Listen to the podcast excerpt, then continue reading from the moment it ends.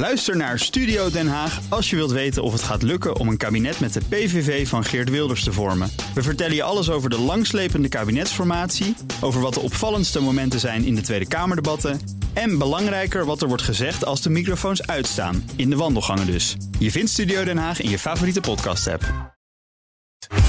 Tech Update.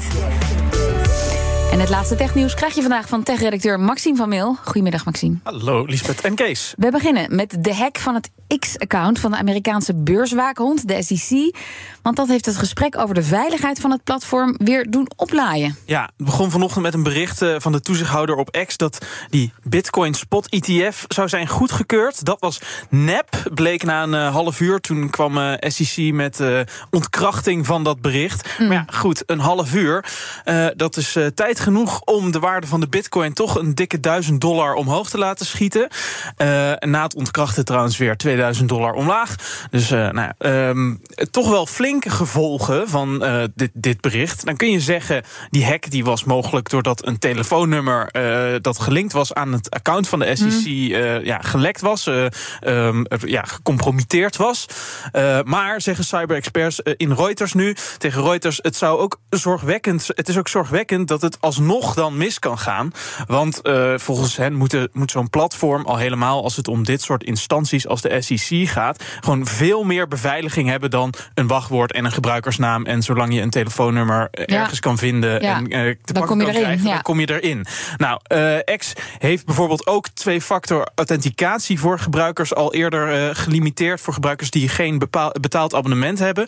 Ook dat is gewoon een veiligheidsrisico en kan bijvoorbeeld bij verkiezingskandidaten of et cetera, mensen die dus niet per se een betalend account uh, zouden moeten hebben, uh, kan dat een groot risico vormen. En daarom uh, ja, wordt die discussie nu weer ja. groter. Moeten we dit... Nou, die discussie ja. die wordt sowieso groter. Wij ja, gaan straks uh, om tien over half zes ook in de Daily Move uh, nog verder praten over het platform X en Precies. waarom steeds meer organisaties en bedrijven daar weggaan. Ja. Wel, wel pijnlijk dat er nu een tweet van een paar maanden geleden van de S E C nu uh, overal gedeeld wordt, waarin staat: vertrouw nooit iets over de S E C wat gezegd wordt op X, behalve als we het zelf twitteren. Ja, ja dan kan het alsnog misgaan. Ja. Dan over risico's gesproken. Het World Economic Forum kwam vandaag met hun Global Risk Report. Daarin waarschuwen ze ook voor A I. Ja, dan wordt er vaker gewaarschuwd voor A I, maar hier doen ze het op een bezon, bijzondere manier. Ja, waar dan, ook uh, ook hier voor? Global Risk Report, iets waar jullie het over een half uurtje over gaan hebben. Zeker, jij, ik, jij bent eigenlijk het voorprogramma uh, van ben, onze hele uitzending. Jullie, ja. ja, ik ben jullie uh, één grote doorverwijsshow. Nee, ze hebben uh, ook gewaarschuwd voor A I, um, maar vooral over de economische kloof die A I kan veroorzaken. Want, zeggen ze, op geopolitiek vlak gaat dit landen verder uit elkaar drijven. Een nieuw set of winners en losers hebben ze het dan echt over. Mm. Uh, ze zijn vooral bang dat die economieën uh, verder, uh, die, die verder voor liggen, bijvoorbeeld, ook veel meer vooruitgang kunnen boeken. Dat die, omdat dat commercieel gezien gewoon veel aantrekkelijker is en veel meer mogelijkheden heeft, dat zij veel sneller grote sprongen kunnen maken als het gaat om A I.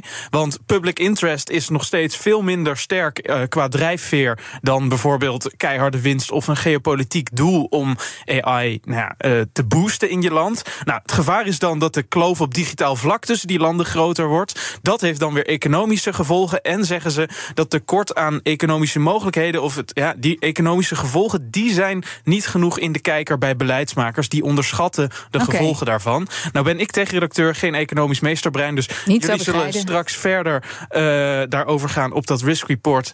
Uh, uh, wat er nog verder Zeker. in stond. Maar ook op A I staat er dus een grote waarschuwings, uh, een groot uitroep, uitroepteken van ze. Dan moeten we het ook nog even hebben over de C E S, de Consumer Electronics Show, nu bezig in Las Vegas.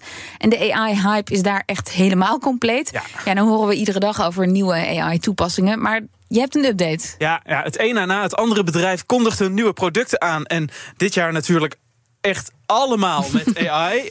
Je wordt er bijna gek van. Er zijn er weer een paar bijgekomen. Je hebt de usual suspects. Nvidia komt met nieuwe chips. Computerfabrikanten zoals Asus, die komen met nieuwe laptopreeks en dergelijks. Die, die dus allemaal met AI, AI werken AI, of AI, AI promoten. Je hebt ook een A I-gebaseerd apparaatje. Dat bijvoorbeeld Stijn, collega Stijn vertelde daar vanochtend nog over. De Rabbit R één, een soort Game Boy-achtige A I-assistent. Nou, ziet er allemaal heel leuk uit.